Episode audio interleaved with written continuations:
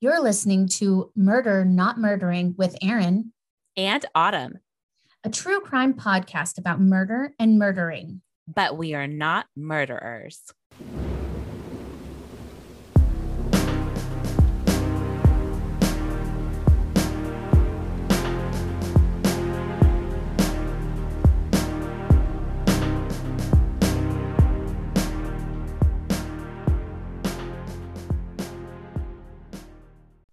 Welcome back, everybody, to Murder Not Murdering. It's been a minute. Yes. And we had a really good little summer break there where we were able to go on vacations and visit with family. It was a much needed rest. I agree completely. We went and uh, we went to Victoria, BC for a little while, um, which was wonderful, and the weather was great, and we just had a really, really nice time getting some family time in before school started. And we went to Vegas.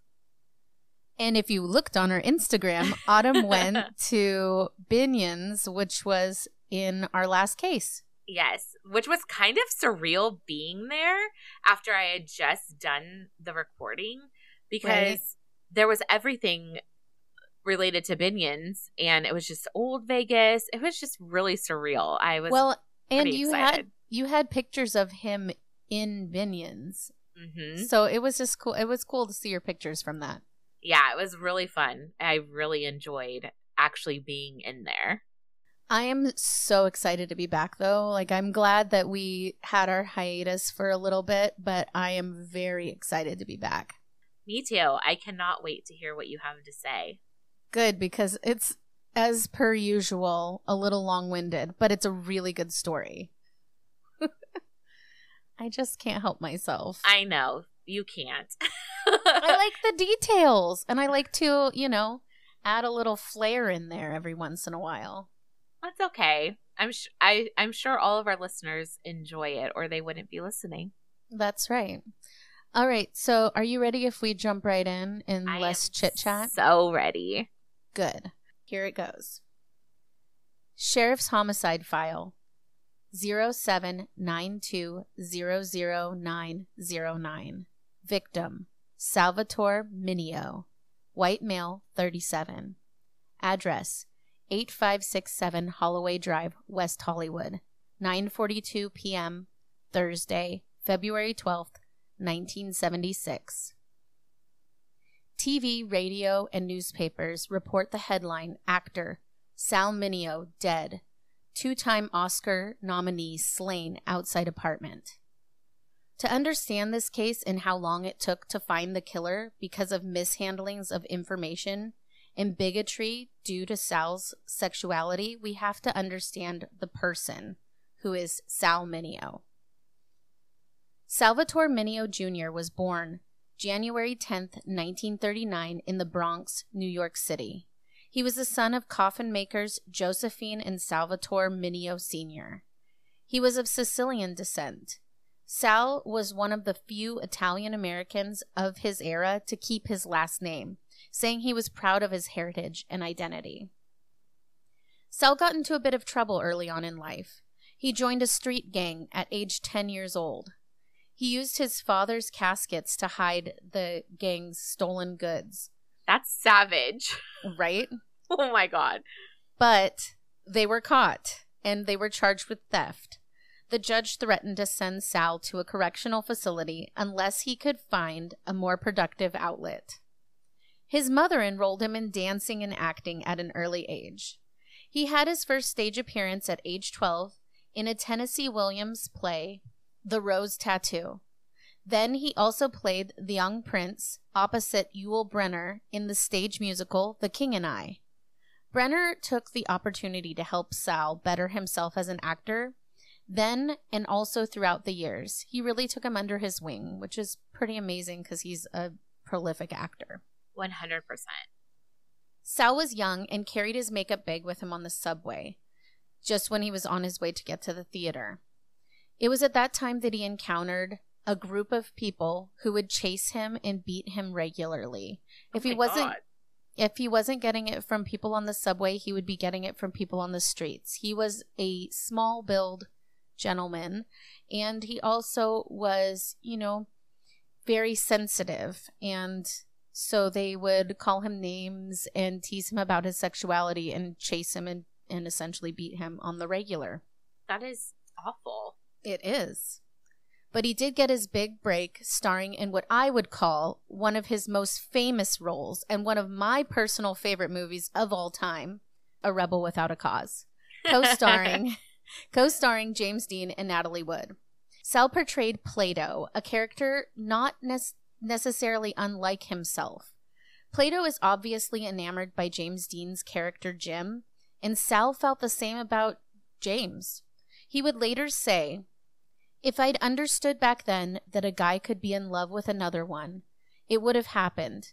But I didn't come to that realization for a few more years, and then it was too late for Jimmy and me. Sal would go on to become the fifth youngest person at age 17 to be nominated for an Academy Award at that time for his role as Best Supporting Actor in Rebel. He would go on to co star in Giant, also with James Dean, who he idolized. Sadly, as we all know, James Dean died tragically in a car accident at age 24. This devastated Sal. He began trying to reach out beyond the grave with seances and used a Ouija board trying to contact James Dean. He began driving sports cars and caught many times speeding way too fast. His obsession with James never faltered. He had sort of become typecast at that point as always playing a troubled teen role, but he wanted to break out of that. Next, he would star in the Disney adventure Tonka, where he would play an American indigenous person given his olive skin tone and Hollywood's notorious whitewashing. By the 1950s, Sal was a major celebrity. He was sometimes referred to as the Switchblade Kid a nickname he earned from his role as a criminal in the movie Crime in the Streets. Everyone loved him, including Mickey Cohen, the mob boss, who said that he wanted Sal to play him in a movie if one was ever made. In 1957, Sal began a music career by recording a handful of songs and an album. Two of his singles reached the top 40 in the United States Billboard Hot 100. But his music career ended up fizzling out. Oh, bummer. Yeah. In 1959, he starred as drummer Gene Krupa in the movie The Gene Krupa Story. Like I said, he tried to overcome being typecast. In addition to his role in Tonka and a Mexican boy in Giant, in 1960, he played a Jewish Holocaust survivor in Exodus. He was nominated for an Academy Award for that role, and he won a Golden Globe for his performance. In 1961, Sal had been promoting that role in Exodus, and he was parking in a garage. He pulled his car in, then a truck rolled up behind him. He noticed six men who were wearing red armbands with a very prominent swastika in the middle. They began pounding on the back of his car. He fired up the engine and threw it in reverse. They kept banging on the car. A few moved out of the way to avoid being run over. But then they started banging on the windows and trying to pull the door handles, screaming at him. Luckily, Sal was able to throw it in gear and speed away. I wish I could tell you that this was the end of discrimination for Sal Mineo, but unfortunately, this narrative stays throughout the story. By the early 1960s, Sal was becoming too old to play that type of role that had made him famous, and rumors of his homosexuality led to his being considered inappropriate for leading roles. He auditioned for Lawrence of Arabia, but was not hired. Sal was perplexed by this sudden loss of popularity, saying later in life, One minute, it seemed I had more movie offers than I could handle, and the next, no one wanted me. Oh man. Sal modeled for Harold Stevenson's painting The New Adam in 1963. Now in the Guggenheim Museum's permanent collection, the painting is considered one of the great American nudes, and it is stunning. It's 44 feet long, and I definitely recommend checking it out. Sal's role as a stalker in Who Killed Teddy Bear did not seem to help his career. Oh, although man. his although Sorry. his I know. Although his performance was praised by critics, he found himself typecast again, now as a deranged criminal. Then he stepped away from TV and film. In 1969, Sal returned to the stage for his directorial debut in a Los Angeles production of the gay themed play Fortune and Men's Eyes, featuring then unknown actor Don Johnson. The production received positive reviews, although it did have a expanded rape prison rape scene that was criticized as excessive and gratuitous. One critic hated it and they came down on Sal pretty hard, basically saying that you would have to be not okay in the head to go see that play and that Sal's acting was mediocre. The local LGBTQIA plus community showed up. Remember, this was right after Stonewall, and they fought back by going to see the play and making it a huge success. Sal's last role in a movie was a small part in the film Escape from Planet of the Apes in 1971. He played the chimpanzee Dr. Milo. He was considered for the role of Michael Corleone in The Godfather, but one of the other actors refused to work with him because he was out and open about his bisexuality and was a regular at gay bars. And then obviously the role went to Al Pacino. He played a few roles in television shows, and by 1976, his career began to turn around. While playing the role of a bisexual burglar in a series of stage performances of the comedy P.S. Your Cat is Dead in San Francisco, Sal received substantial publicity from many positive reviews, and he moved to Los Angeles along with the play. On the night of February 12th, 1976, Sal returned home from a rehearsal for the play P.S. Your Cat is Dead. He pulled in the carport. Just after 9 p.m., neighbors heard someone screaming out, Oh no! Oh my god, no! Then, as reported by several of them, they saw a man with long hair running away and an engine start and peel out of there. They heard him yell, Oh God, someone please help! Then one of the neighbors, Roy Evans, ran to assist the person. When he got to the carport, he found a man on his side in fetal position. The victim laid still. He's halfway down the alley. Another good Samaritan attended to him. The victim's head points south, his feet point northwest. He's wearing blue jeans and a blue shirt with red and white flowers. The police and medics have been called. It was dark out, and he was also wearing a dark blue jacket and black tennis shoes. He's been stabbed. The stab wound is in his upper left chest. It's a bad wound. The blood flow extends 10 feet plus. The wound goes deep. The blood runs east, down the alley. The ambulance arrives and they attempt to resuscitate him to no avail. He is pronounced dead at 9:55 p.m. It was obviously a sudden attack. The victim's 73 Duster is parked in the space. Scattered items support this sunglasses, a red address book, a manila envelope, car keys, a paper bag, and inside a cellophane wrapped piece of cake. Nothing appeared to be stolen. Because the neighbors had ran down to help, they unfortunately trampled the crime scene and even tracked blood around on their shoes. The victim was identified as the actor Sal Mineo. The police were quite bigoted, especially at that time. And the police reports are fucking awful to read.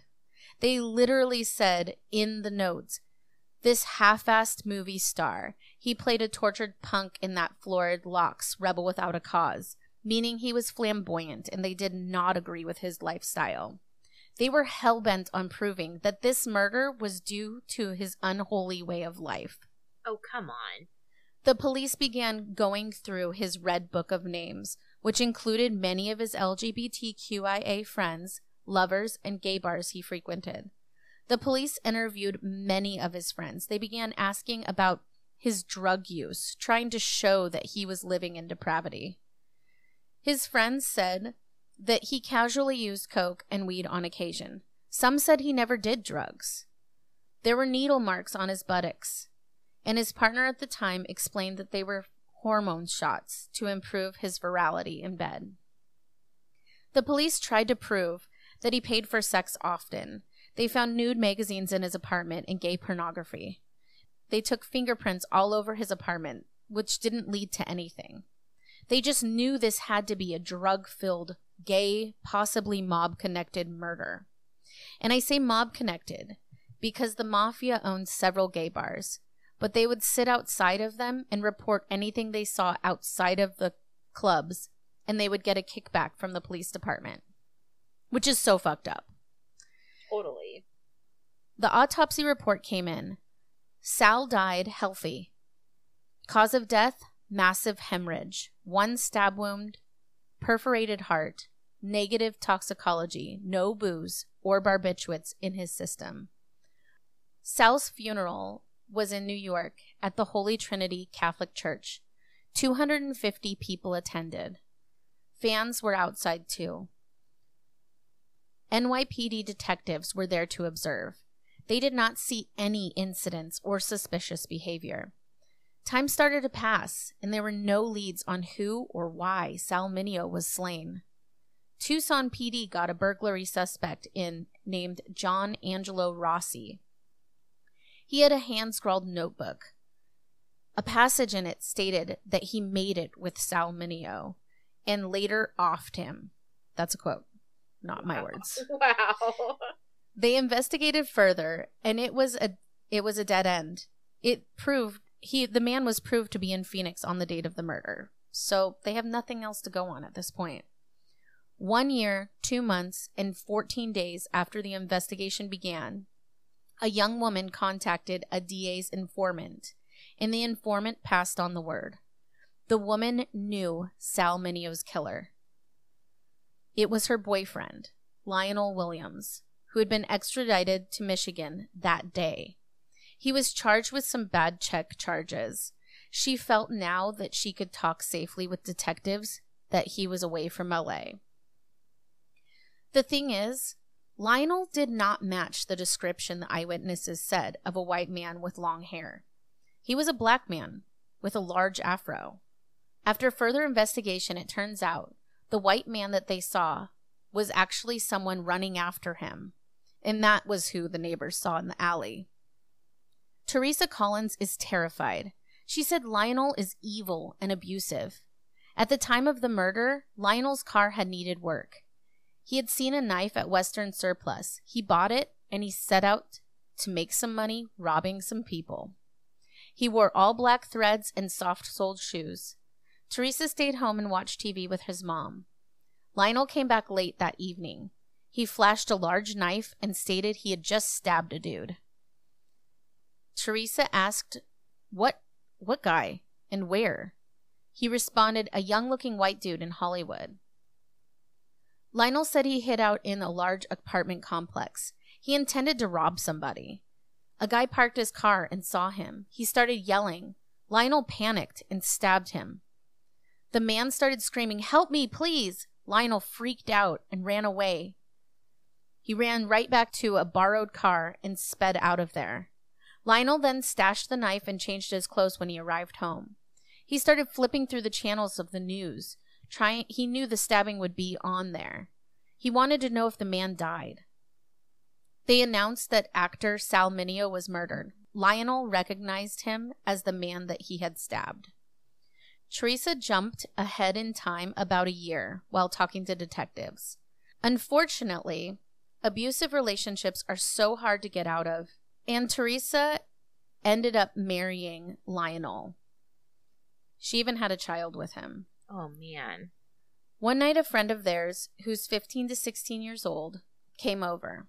Now, just keep in mind that Teresa and Lionel are around 17 to 19 years old. Lionel's 19, but she's about 17. Okay. And they were they were all smoking marijuana together. He told the girl he had killed Sal Mineo. She didn't believe him at first. Teresa confirmed it. Then Lionel went off to bed. Teresa and the girl hung out in the kitchen. An interval passed. Lionel resurfaced, showing her the murder knife and behaving manic. Lionel slammed the knife into the floor. He lit a candle and placed it upside the knife. He made the women sit beside him. The three joined hands. Lionel called out to Sal Mineo. He said, Sal Mineo says, everyone take off your clothes. The women shared a look like, fuck no. Right. Lionel continued to talk to Sal, saying, I'm sorry, man. I'm sorry I didn't know it was you. I didn't mean to do it. And then he explained I needed the money and kept saying, I'm sorry. Lionel then laid on the floor and fell asleep. The young woman who was there was like, I gotta get the fuck out of here. So she started to leave. Lionel woke up and asked Teresa where she was going. He told Teresa to get her back in and ask her if she wants to have an orgy. What? Teresa, yeah, Teresa got her and advised her absolutely don't have a fucking orgy with this fucking crazy guy. Sidebar. Lionel Lionel went up Lionel all of a sudden went into a rage. He grabbed Teresa by the throat. He said, It's your fault. They're trying to take my car. Teresa broke free. Lionel pulled the knife from the floor. He put the blade up against the other girl's throat. He said, I'm going to put you out on the street and you're going to make me some money. Oh. Teresa Teresa left the room. She heard the girl screaming and pleading with Lionel. It went on for 10 minutes.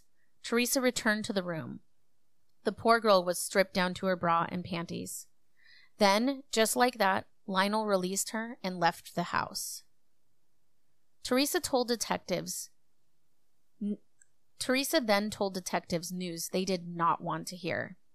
Teresa and Lionel's house had been burglarized, and the knife had been stolen. The detectives drove Teresa to Western Surplus, where Lionel had purchased the knife originally, and she picked out a perfect replica. They took the knife to Dr. Ronald Taylor at the LA morgue. Dr. Taylor retained a piece of the stab wound tissue of Sal Mineo's upper chest, flash frozen. He ran comparison wound tests on pig carcass tissue. Human tissue and pig tissue possess very similar characteristics. Pig tissue tests were courtroom valid also. The exemplar knife fit the murder knife dimensionally. It left a similar bruising and hilt patterns. The serrated edges were a perfect match. Teresa Collins passed a polygraph without any issues. Then police fly to Battle Creek, Michigan. Lionel Williams was ensconced in the Calhoun County Jail. Upsettingly, he gets released. They put out an APB that they need to talk to him urgently. Teresa tells them to talk to Mrs. Newsom in the meantime. She's an acquaintance of theirs. She told them that Lionel was often depressed. He said it made him go out and hurt people. He told her an awful story when he became depressed and he started crying. His world was coming to an end. He killed a man in Hollywood but he didn't say who he killed. This was a good testimony to have in court because this woman was kind of an upstanding woman and took him in when he was down. She didn't have any criminal history. The central jail visiting rooms were hotwired. Lionel would trash talk his jailhouse guests. Inmate and visitor phones were full time bugged, and pertinent trash talk were transcribed. Detectives ran down potential witnesses in Southside LA.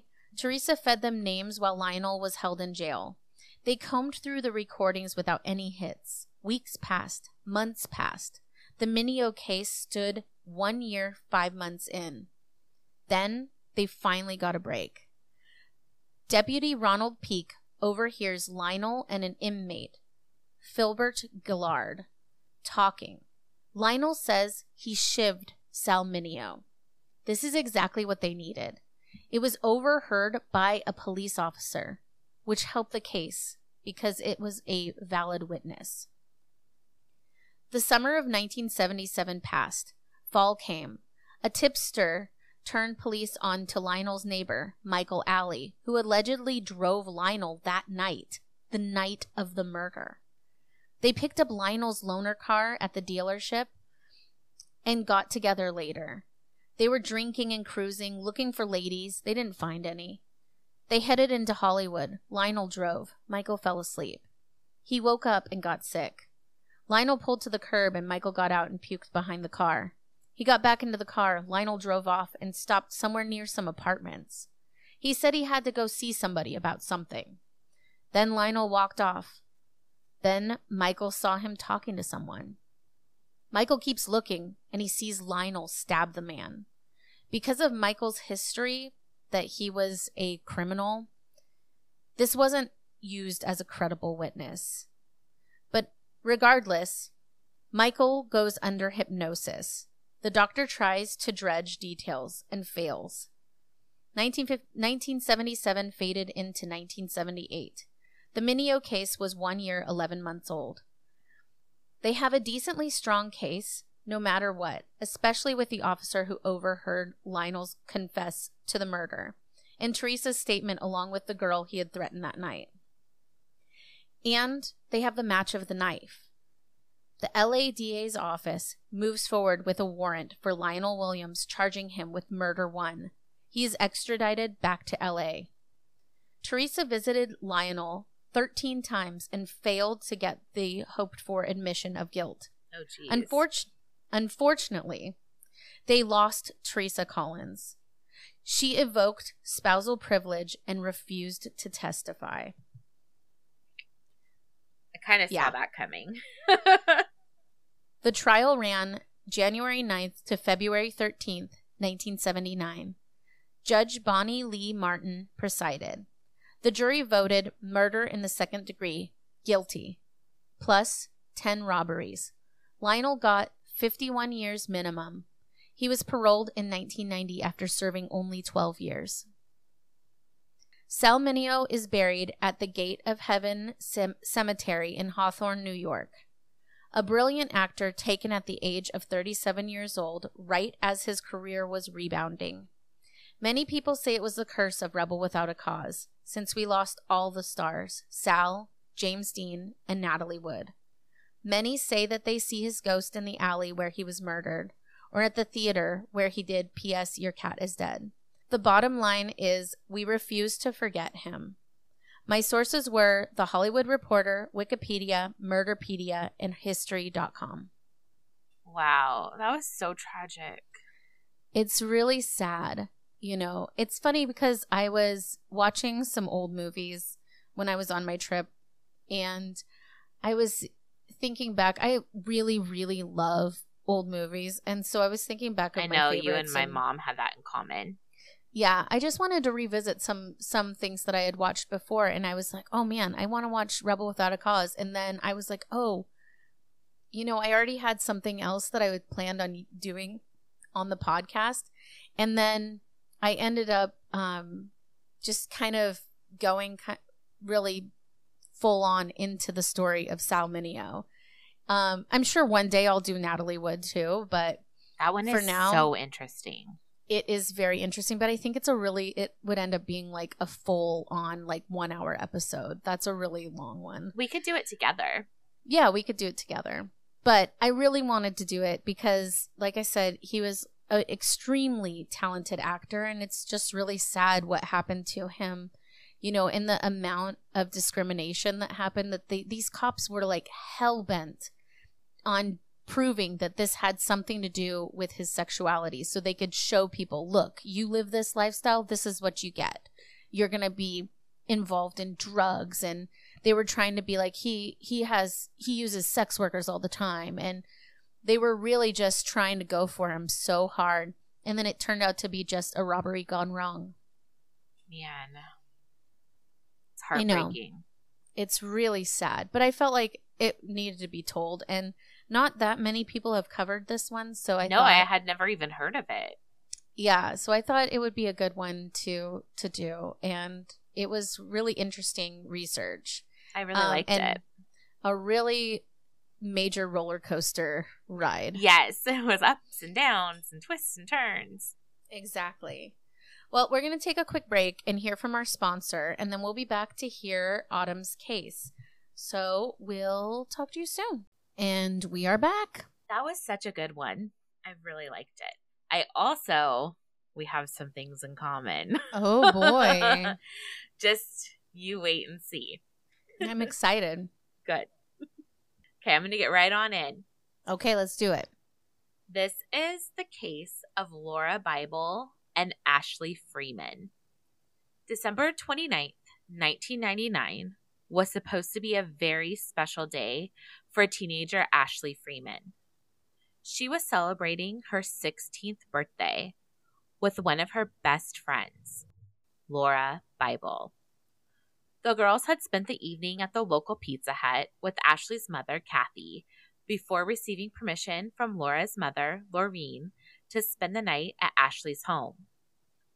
What was supposed to be a fun night for the friends turned into a parent's worst nightmare.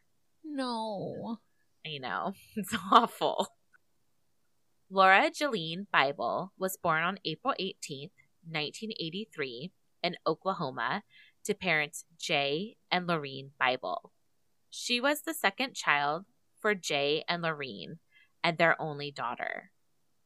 Laura grew up in a very small town and she was very much a small town country girl. She showed pigs and lambs. Whoop whoop. I know. She was very close with her family and loved spending time with them. Ashley Renee Freeman was born on December 29th, 1983. Everyone has described her as very outgoing and she loved to fish and hunt. So she was also very small town country and they yeah. loved it that way. Laura and Ashley met in elementary school and had been f- close friends ever since. They grew up in a very small town, Welch, Oklahoma, which to this day has a population of about 600 people. Oh, wow, that is small. So even less in 1999. Yeah. The high school they attended had 12 students in their grade. Oh, wow. that's that's pretty small pickings. Yes. The Freeman family had been having a hard year. Their 17 year old son, Shane, had been shot and killed in January. Oh my God. Shane was a troubled teen who burglarized local homes and had been on the run and living in a stolen truck when a Craig County deputy found him. They got into an altercation, and Shane pulled out his gun, and the deputy shot and killed him. His father, Danny, disputed the fact that his son pulled a gun but there was an investigation and it was found to be accurate. Mm. Ashley's boyfriend, Jeremy Hurst, joined the friends to celebrate her 16th birthday, and he left around 9:30 p.m. that evening. Around 5:30 a.m. on December 30th, a couple on their way to work saw smoke billowing up from the Freeman's trailer and made a call to the fire department. Mm, I don't like that. I know. The fire department arrived at the home shortly after 5:30, and it was believed that the fire had been going on for a few hours at that point. They theorized that the fire had killed the family and Laura and did not believe that there would be any survivors. Laura's parents arrived at the scene, and the Oklahoma State Bureau of Investigations which I will refer to as OSBI, would not let them pass the crime scene tape for over five hours. Oh, gosh. I mean, it's understandable, but as a parent, sure. you can just oh no, just be like distraught over it. At that sure. point, there would be nothing that would that could hold you back. One hundred percent. So they were just in agony those five hours. The fire department is suspicious of the fire and it began to become clear that the fire was set deliberately. The remains of a woman were found lying on the floor of the master bedroom, wearing a wedding ring, and she had broad shoulders and was larger than the teenage girls. Weird. The medical examiner on scene knew the Bible family personally so she unofficially told them that she believed the remains to be of Kathy Freeman and not of the teenagers. They continued to search the rubble for the remains of Danny and the two girls. However, they could not be found. The ME filed a report that evening of December 30th, and it was a bombshell. It was confirmed the remains were Kathy Freeman's, and she had been shot in the head execution style. Oh, fuck. I did not Right. see that coming. Right? Shocking. The police started to theorize. The police started to theorize that Danny had killed his wife Kathy and abducted Ashley and Laura. Laura's car was still parked in the driveway with the keys in the ignition, indicating to them that the girls had not left the home on their own accord. Danny had a reputation with the locals for having anger issues, and some knew he was a drug dealer of marijuana and possibly methamphetamines. But Kathy and Danny had also been together since high school, so they were high school sweethearts. So, what could have made him snap the night of his daughter's 16th birthday, Yeah. they were not sure. Even though the girls were missing and believed to be abducted by Danny, the OBSI released the crime scene from police custody on December 30th at 6 p.m. So they weren't investigating the fire any further at that point. The next morning, December 31st, the Bible family and a group of their friends gathered at the trailer with handsaws and shovels to shift through the rubble, looking for clues as to the girl's disappearance. The crime scene being released allowed them to roam the property freely.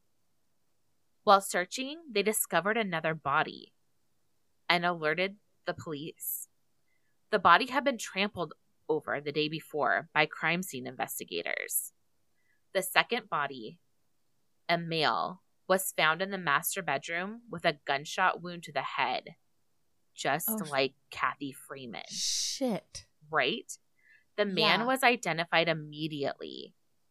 Danny had had reconstructive surgery on his face years before, and you could see the wires from the reconstruction surgery. Oh, God. I know. This was very concerning to Laura's parents, as the body had clearly been there the day before. You could see the boot marks down his torso where he'd been walked on during the search. Oh, my God. He had been there the entire time. Jesus.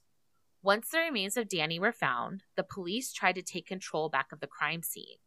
But they were now theorizing that the girls were hiding out, and not that whoever had shot Danny and Kathy Freeman had taken the teenagers. The Bible family refused to leave the crime scene.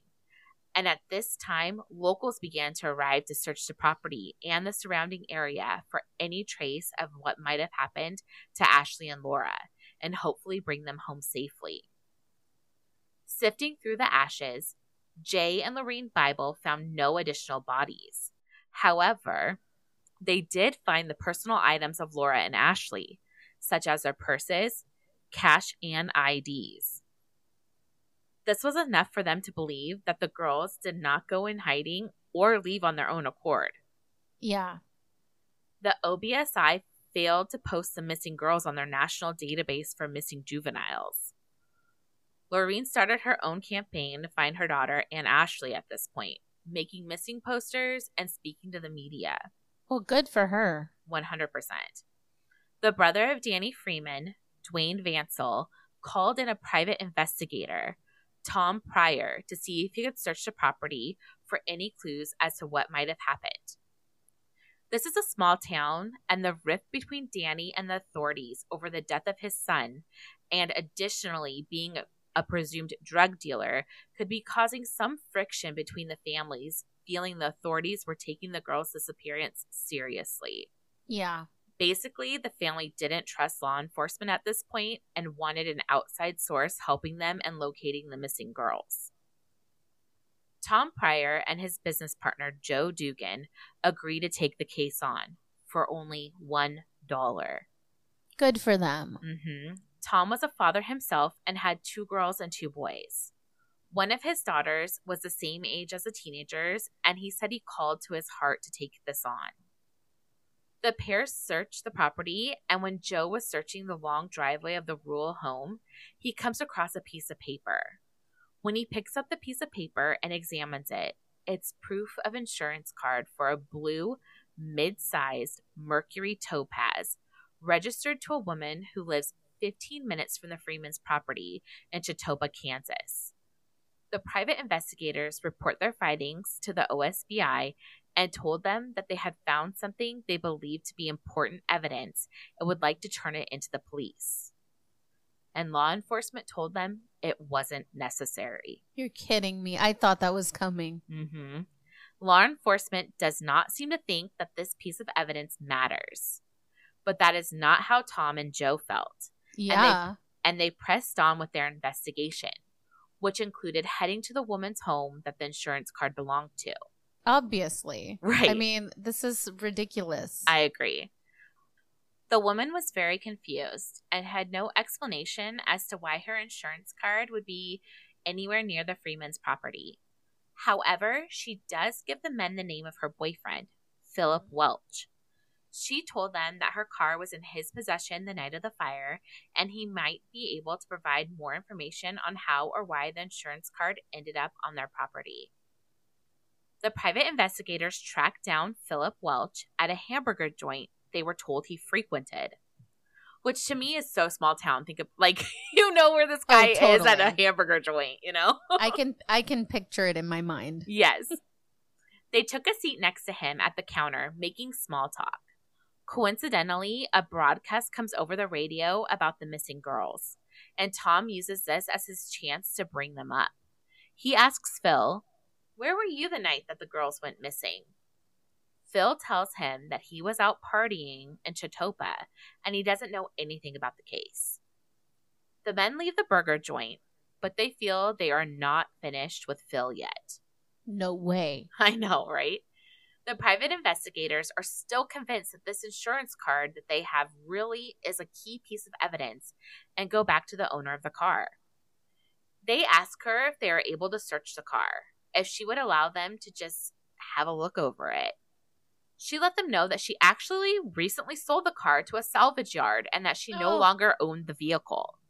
Oh no. Like, what are the odds? I mean, this is like so quick to me to sell it to a salvage yard all of a sudden. Well, okay, suspicious, but here we are. very suspicious. The investigators tracked down the salvage yard, and the owner allows them to do a search of the vehicle. Yay. I know, right? In the car, they find some disturbing items girls' clothing and a roll of duct tape. Hmm, they Not also- surprised at all. I know, right? They also found a bunch of rent receipts made out to Phil Welch, the boyfriend of the woman who owned the vehicle. Once they discovered these items, they called the lead investigator of the OSBI once more, Steve Nutter, and asked if he would like to come and process the car. Steve declined. You're kidding me. He said too many hands had touched it. There would be no evidence in there that they could use. So, what would be the point? But they have the girls' clothes and things like that. That's I know it's circumstantial, but it's still there, you It's know, still like there. It adds to a case. Yes. It is at this time they receive some pressure to back off the ongoing investigation. What? They reluctantly do after Steve Nether threatened to pull Tom Pryor's license for interfering with his case. Whoa. Okay. Months turn into years, and there are no new leads, and there has been no movement on the case. The case goes cold, despite the hard work of the Bible family and the small community. Five years after the fire, a serial killer was arrested by the name of Jeremy Bryan Jones. Jeremy was from the area of Miami, Oklahoma, which is about 15 miles from Welch, Oklahoma. He was a well known, dangerous criminal who had committed numerous murders, rapes, and arsons throughout the Midwest. He had been evading capture up until he was arrested in 2004 in Alabama for the murder of his neighbor, Lisa Nichols. When police bring him in for questioning, he confesses to her murder, in addition to 13 other crimes. Damn. This shockingly included the murders of Ashley Freeman and Laura Bible. Jeremy, in his confession, stated that he murdered Danny and Kathy Freeman as a favor for a friend over a drug debt. Then he took the girls to Kansas, where he shot them and threw them into an abandoned mine. Authorities do searches of the mine, that Jeremy indicated he disposed of their bodies in and are unable to find any evidence of the teenagers. It's mm. at hmm. it's at this point that Jeremy recants his confession and admitted that he fabricated the story in order to get better food and additional phone privileges in prison. Okay. Asshole. Looking 100%. For, right? Looking further into him, it's absolutely not possible for him to have committed the murders. He was actually arrested the morning of the fire at 4 a.m., more than 18 miles away. Yeah, that seemed a little too convenient. Mm-hmm. This is heartbreaking and frustrating to the families of Ashley and Laura. And unfortunately, the case goes ice cold once again after this huge letdown. In December of 2017, Whoa. Mm-hmm, new investigators looked through notes from the original investigation and started to follow leads based on these notes. Despite Steve Nutter telling Tom Pryor and Joe Dugan that Phil Welch was not a person of interest, the OSBI had indeed named him as a person of interest. The new investigators go to interview his ex girlfriend, and she tells them that he had posters of the missing teenagers up in their home, and they discovered that Danny and Phil most likely knew each other because oh my god because Phil actually was a meth cooker and Danny was suspected dealer of meth. Yeah. The ex girlfriend was very afraid to speak, as she said they had threatened her life and she would end up just like the girls. She said that Phil and his friend David Pennington and Ronnie Dean Busick had taken Polaroids of the girls that he kept in a soft leather briefcase. She stated that she had even taken the photos from him at one point and that he threatened her that he would put her in a pit with the missing girls and kill her if she did not return them to him. Oh my God. After they had gathered enough information, it is clear that they need to speak to Phil Welch. However, when they go looking for him, it was discovered that he had died in 2007 of ALS, and the gut punches keep coming. No. The other person of interest, David Pennington, they find out was also deceased. He had passed in 2015. This left only Ronnie Busick. In April of 2018, Ronnie Dean Busick, at the age of 66, was arrested and charged with four counts of first degree murder for the deaths of Laura Bible, Ashley Freeman, Kathy Freeman, and Danny Freeman. Busick pled guilty July 15, 2020, to being an accessory to first degree murder, torching the home of the Freemans, and the abduction and presumed slayings of the two girls. He also admitted to having withheld information about the involvement of Phil Welch and David Pennington. He was sentenced to 15 years. 15 years for the crime, with 10 years to be spent in lockup. In a public address, the Bible family issued a statement in which they stated that they had been aware of the alleged photographs for years and that at this time, all focus is on finding Laura and Ashley. We welcome all information leading to their recovery. Until they are home with us, this will never be over. After his arrest, Busick told reporters he wished to speak to the Bibles. On April 26, 2018, Bible's mother, Lorene, confirmed she spoke with Busick, but that he denied knowing the whereabouts of her daughter or Freeman. The super tragic part of this is that the girls were kept in a trailer for two weeks after the fire. Oh my gosh. And the insurance card had led them to the person that was holding them, and they could have been recovered alive. Isn't That's that really tragic? It's absolutely devastating that the police devastating and frustrating. Yes. They could have been recovered alive. And now they don't even know where their remains are. So what they suspect happened is that they came in there on relations of Danny doing drugs and owing money and they killed them and the girls ran out the back into a field to hide and when the girls stood up, they found them, and that's when they abducted them. But they were innocent bystanders in this situation. And also, like, your kid's out having a slumber party for her friend's 16th birthday and she never comes home. Yeah, How that's awful. Freaking tragic. terrible. My sources were Wikipedia, Unsolved Mysteries, America's Most Wanted, People Magazine, News.com, with an article by Candace Sutton. Isn't that just awful? Like I couldn't I they still don't know where their remains are. That's awful. That's so sad. You know, and it's it's tough because the other guys died and so they absolutely have no hope really of finding them. It's just so crazy to me. And the amount of people though that came through the scene and everything, it's so shocking to me that they were so reluctant to like look at other pieces of evidence that anyone else found. It's almost like it was just like swinging their dicks a bit. Yes. And they were just upset because Danny had a beef with the people for his son being killed. I mean, it's unfortunate, like, and I don't want to talk ill of them, but like, I mean, Danny was on the wrong side of the law. His son was on the wrong side of the law, and these Sure. children got stuck in the middle. You know, Yeah. That's just really sad. it's really sad. But it took forever to get any kind of answers. I mean, And- for real. that's like in a small town you know the her parents laura's parents were like so patient they're just very calm and like collected and you know very small town i don't like want to say anything negative but like they're like yeah we knew about those photos for years like these rumors for years and they just were patiently waiting for somebody to like do something about it Yeah.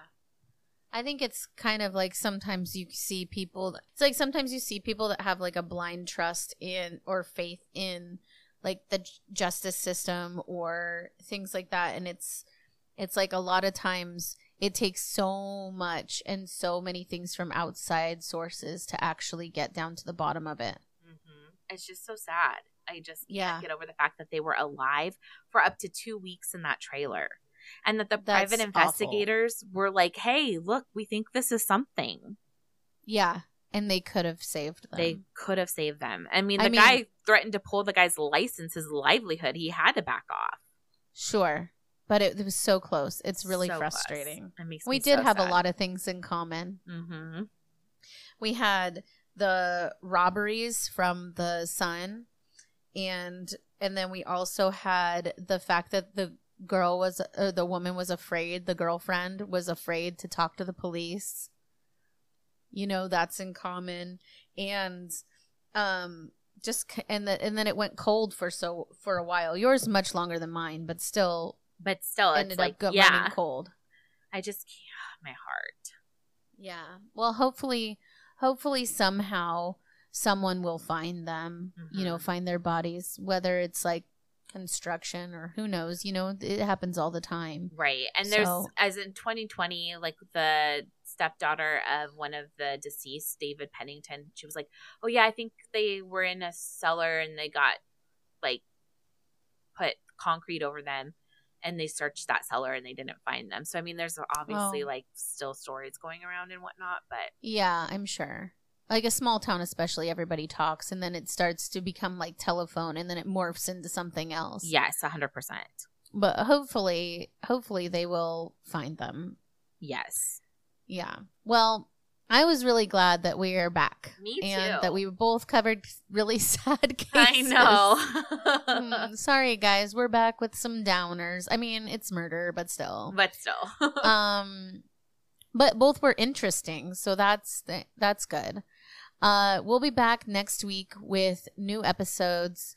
Also, if you haven't used our promo code for Birdie, She's Birdie is a personal alarm, and um, it allows you to get to stay far away from people, and you just pull a pull the tab, and you will have 130 decibels going off with a flashing light. It's nonviolent, so that's why we promote it. Our promo code is not murder 15 and you get 15% off, so please go and check that out and stay safe. Outside of that, you can always email us ideas or DM us on Instagram and then we will be posting pictures and uh, information about both of our cases on the gram. So check that out. I think that's all the things, right? I think that's ev- it's weird getting back in the swing of things being I know, so right? long. I'm like, is that everything? I think that's all the things. I think it is. So, uh, yeah, again, if you want to email us, it's info at murdernotmurdering.com.